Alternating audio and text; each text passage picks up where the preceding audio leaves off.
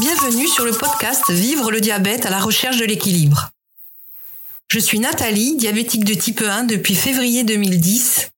Je suis également patient expert et RU, représentante des usagers.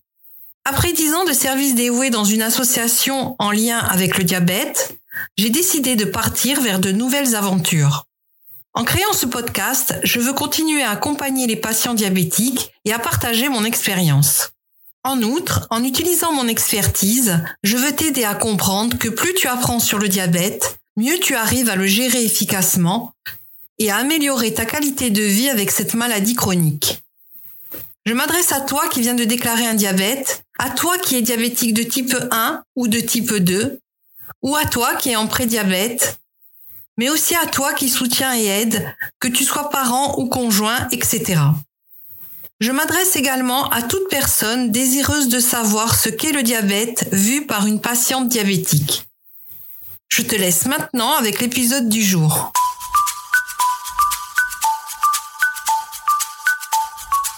Dans cet épisode, je souhaite partager 24 heures de la vie d'une personne insulinodépendante, qu'elle soit diabétique de type 1, soit diabétique de type 2 sous insuline rapide et lente car cette personne prend tout au long du jour et de la nuit des décisions décisives pour sa vie. Commençons par qu'est-ce qu'une personne insulinodépendante? Une personne insulinodépendante est une personne atteinte de diabète qui dépend de l'administration régulière d'insuline pour maintenir des niveaux de sucre normaux dans le sang et gérer la maladie. Le terme insulinodépendant est généralement utilisé pour décrire les personnes atteintes de diabète de type 1, dont leur pancréas ne produit plus du tout d'insuline. Certaines personnes atteintes de diabète de type 2, en particulier celles dont la maladie a progressé, peuvent également devenir insulinodépendantes à un moment donné de leur vie. Qu'est-ce que l'insuline? L'insuline est une hormone vitale produite par le pancréas, qui joue un rôle essentiel dans la régulation de la glycémie, taux de sucre dans le sang. Son principal rôle est de permettre aux cellules de l'organisme d'absorber le glucose, sucre, circulant dans le sang pour l'utiliser comme source d'énergie ou pour le stocker sous forme de glycogène, grosse molécule de glucose qui sert de réserve d'énergie, dans le foie et les muscles. Lorsque les niveaux de glucose dans le sang augmentent après un repas, les cellules bêta des îlots de Langerhans du pancréas réagissent en produisant de l'insuline. L'insuline agit comme une clé qui permet aux cellules de l'organisme d'ouvrir leur membrane pour laisser entrer le glucose. L'insuline contribue à abaisser les niveaux de glucose dans le sang, ramenant ainsi la glycémie à des niveaux normaux après un repas. L'insuline est essentielle pour maintenir la glycémie à des niveaux appropriés. L'absence d'insuline entraîne une hyperglycémie, taux de sucre élevé dans le sang, ce qui peut avoir des conséquences graves sur la santé. J'en parle dans mon épisode 6. C'est pourquoi les personnes insulinodépendantes doivent prendre de l'insuline par injection pour compenser le manque d'insuline, car elles n'ont plus de cellules bêta. La découverte du rôle de l'insuline en 1921 est une avancée médicale majeure qui a révolutionné le traitement du diabète et a sauvé d'innombrables vies elle demeure l'une des avancées médicales les plus importantes du XXe siècle. «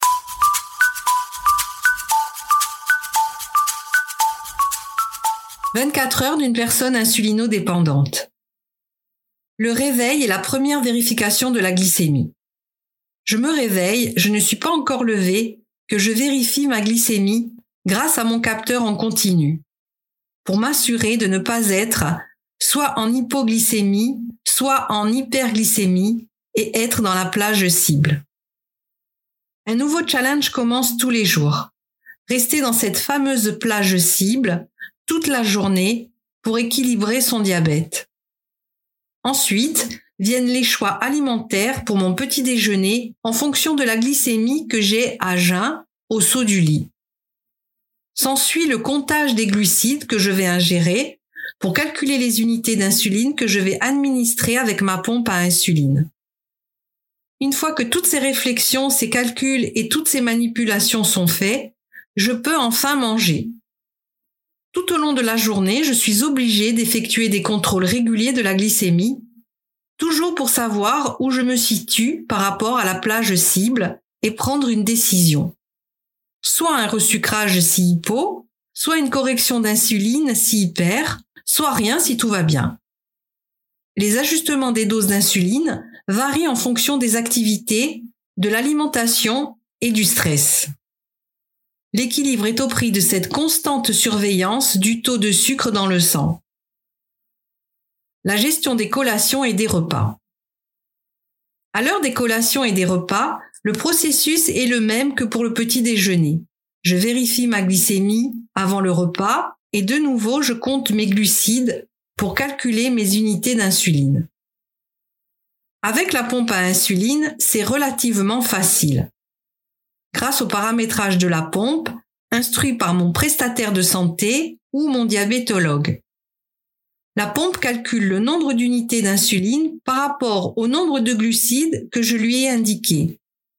Et je n'ai plus qu'à confirmer l'injection du nombre d'unités d'insuline. À chaque collation dans la journée, s'il y a lieu, et au repas du soir, le même procédé est appliqué. Deux heures après les repas, en postprandial, je surveille de nouveau ma glycémie pour voir si la décision prise au repas était bonne. Sinon, je rectifie en fonction du taux. Si rectification, je contrôle de nouveau quelques minutes plus tard pour voir si tout est rentré dans l'ordre. Si je fais le compte des contrôles pour trois repas, deux contrôles minimum par repas, un avant et un deux heures après. Cela fait six contrôles. Ensuite, s'il y a des rectifications à faire, cela peut monter toujours pour trois repas à trois contrôles supplémentaires. J'en suis à neuf fois. Mais d'autres facteurs entrent en jeu dans la journée qui vont faire augmenter ce chiffre. L'importance de l'activité physique et de la surveillance continue. Tout au long de la journée, je suis active. Par activité physique, je parle de tout ce que je peux faire dans une journée. Le travail, s'occuper de mon foyer et faire de l'exercice physique. Toutes ces activités font descendre ou monter la glycémie. Donc une surveillance accrue est recommandée. Quand par exemple je pars en randonnée une journée, les contrôles sont nombreux et fréquents. Je ne saurais les compter et les calculs sont aussi différents. C'est un vrai casse-tête, car je dois prendre en compte encore plus de facteurs pour mes calculs d'unités d'insuline. Je dois prévoir l'effort physique, qui est une donnée variable et différente à chaque fois. Et bien souvent, il y a des erreurs, et je dois rectifier tout au long de mon parcours. Je prévois avant de partir en diminuant mon protocole. Souvent, j'arrête ma pompe à insuline pendant quelques heures au départ ou pendant la marche et je me resucre sur le chemin. Tout ceci s'effectue parce que je surveille ma glycémie continuellement. Mon capteur en continu est le Dexcom G6, dont j'ai l'application sur mon portable. Et j'ai la chance d'avoir une montre connectée qui m'indique aussi ma glycémie. Grâce à cela, ma surveillance et ma réactivité sont considérablement facilités face aux hypoglycémies et aux hyperglycémies. Comme tu peux le comprendre, j'effectue un grand nombre de contrôles que je ne compte pas pendant mon activité physique. Les moments de stress de la journée. Un facteur très important entre en compte dans une journée. C'est les moments de stress que je peux rencontrer, soit liés à mon travail, à mes activités, à ma santé et à mes décisions sur la gestion de ma maladie. Le stress fait fluctuer la glycémie et je vais devoir encore la surveiller et faire les bons choix. Tout ceci se passe le jour. Mais qu'en est-il de la nuit? La surveillance nocturne de la glycémie s'effectue aussi. ce qui implique un sommeil souvent très perturbé. Car cette surveillance me réveille plusieurs fois par nuit. Avant de me coucher, je contrôle ma glycémie. En fonction du résultat, je dois prendre une décision pour pouvoir passer une bonne nuit. Soit un arrêt de pompe pendant un certain nombre d'heures, soit un bolus, injection d'insuline en cas d'hyperglycémie, soit un resucrage en cas d'hypoglycémie. Manger juste avant de se mettre au lit, je te laisse imaginer comme c'est agréable quand tu n'as pas faim, que tu as sommeil et que le fait de manger remet en marche certaines fonctions de ton corps. Sans compter qu'au milieu de la nuit, ce phénomène peut être renouvelé. C'est pour cela que sur ma table de nuit, j'ai toujours de quoi me resucrer, une pomme pote et des madeleines. Car oui, en pleine nuit, l'alarme de mon capteur peut me réveiller pour m'informer que mon taux est soit trop haut, soit trop bas. À ce moment-là, je suis réveillée, je contrôle et je prends de nouveau une décision sur ma conduite à tenir pour finir ma nuit. Si d'autres alarmes ne viennent pas perturber mon si précieux sommeil. Je peux avoir des nuits tranquilles, rarement, et des nuits où je suis obligée de gérer plusieurs fois ma glycémie. Quelquefois, je comprends les raisons pour lesquelles je passe une mauvaise nuit. Parce que j'ai mal géré le repas du soir, parce que je n'ai pas bien pris en compte mon activité physique de la journée, et certaines fois je ne comprends pas. Peut-être le stress, une inflammation qui arrive, une fatigue, je ne sais pas. Tout ceci est difficile, car le matin je me lève fatiguée et cela impacte ma santé mentale et physique. Et une nouvelle journée commence et avec elle un nouveau challenge.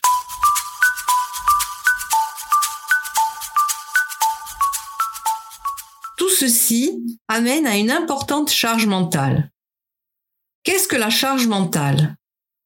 La charge mentale fait référence au fardeau mental et émotionnel associé à la gestion de plusieurs tâches ou responsabilités en même temps.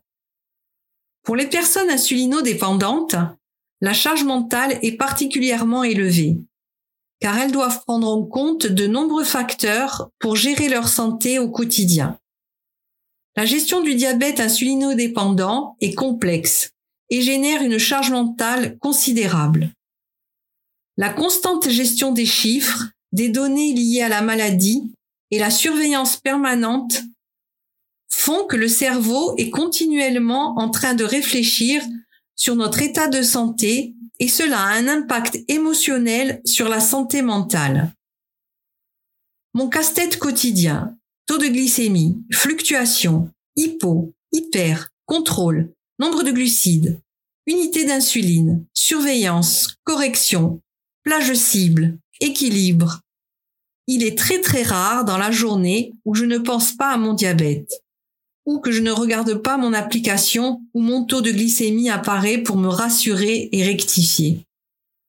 À chaque repas, quand je m'injecte de l'insuline, je prends une décision sur ma santé, sur ma vie, car si je me trompe, une conséquence immédiate arrive. Si trop d'insuline, c'est une hypoglycémie. Si pas assez d'insuline, c'est une hyperglycémie. Le but ultime, c'est de rester dans la plage cible, dans l'équilibre. Je suis continuellement à la recherche de l'équilibre.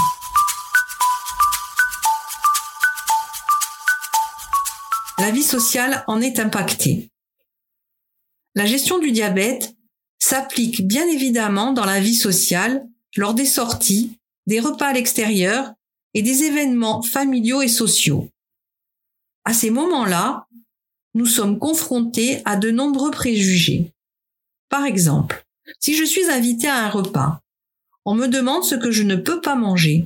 Je réponds que je peux tout manger.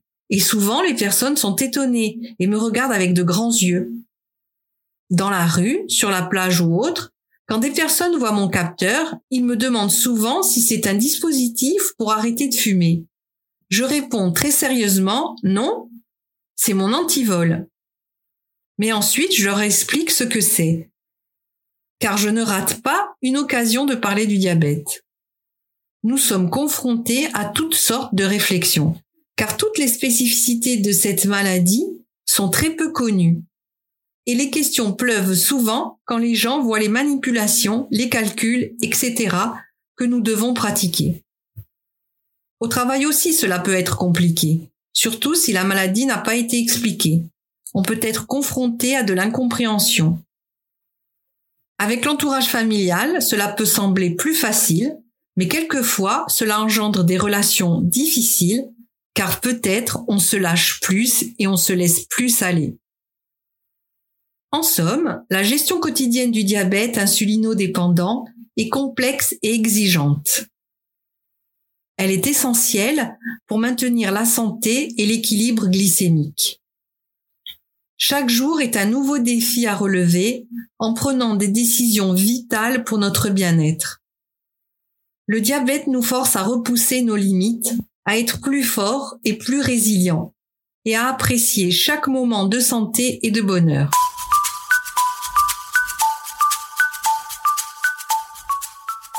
Et toi, comment gères-tu ton diabète sur 24 heures?